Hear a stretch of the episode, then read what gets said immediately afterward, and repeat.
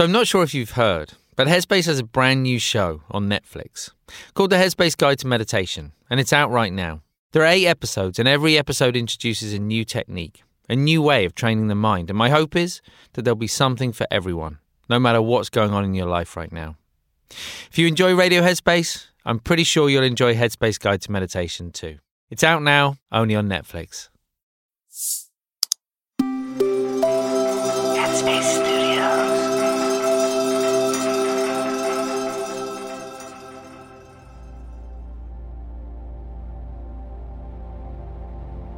Hi, it's Andy here, and welcome to Radio Headspace.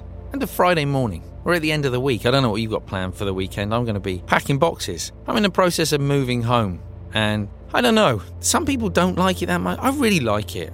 There's something about, I don't know, maybe it's giving things away, giving things up. There's a sense of sort of clearing out and decluttering that happens when you move home.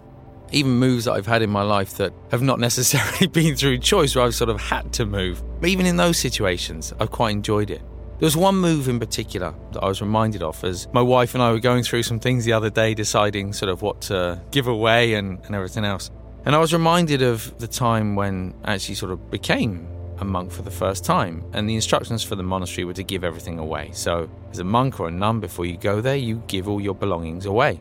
At that stage, I'd been away traveling and stuff, and so most of my stuff was at my parents' house. So I went back to my parents' house and I went through a process, probably over a number of weeks, a month, just giving everything away. It's a very strange experience, but also quite a liberating experience. You know, I started, started with the wardrobe and I got my clothes out and I thought, okay, which friends would like these clothes? And, you know, they came round and they took them. And even, I was just about to say I got rid of my tape cassettes. I realized that will sound, I mean, I sound really, really old saying that, but, you know, that was the reality. Tape cassettes and things that I had, and, you know, I gave all those away and, and I gave away all of my belongings. The only thing that I kept behind sort of at the advice of my mum were my photos and she said well can you just give them to me as a present and then you know you have to give them away i'll stick them in the in the loft and they'll be there and i'm retrospectively i'm really grateful that she did that but everything else was given away and living as a monk there weren't really any personal belongings especially in the early years when i was a monk it was a very sort of strict framework for living in in the monastery and you literally have no possessions other than the, the clothes you wear, the bowl that you eat out of, the razor that you use to shave your head, and it's kind of pretty much it. And on the surface, that may sound not particularly appealing, and, and I get it.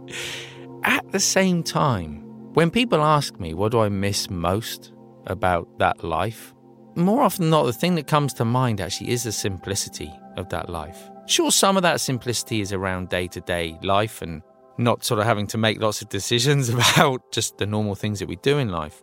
But a lot of it was actually about the simplicity of being in a space where there was nothing really to own. There was no hope that you might have some things in the future or even any idea that those things might lead to happiness. There was no fear of anything getting damaged or losing anything or anything like that. There was just, there was a real sense of freedom and I remember a teacher of mine, he showed me a picture. It was it was a picture that was alongside a story.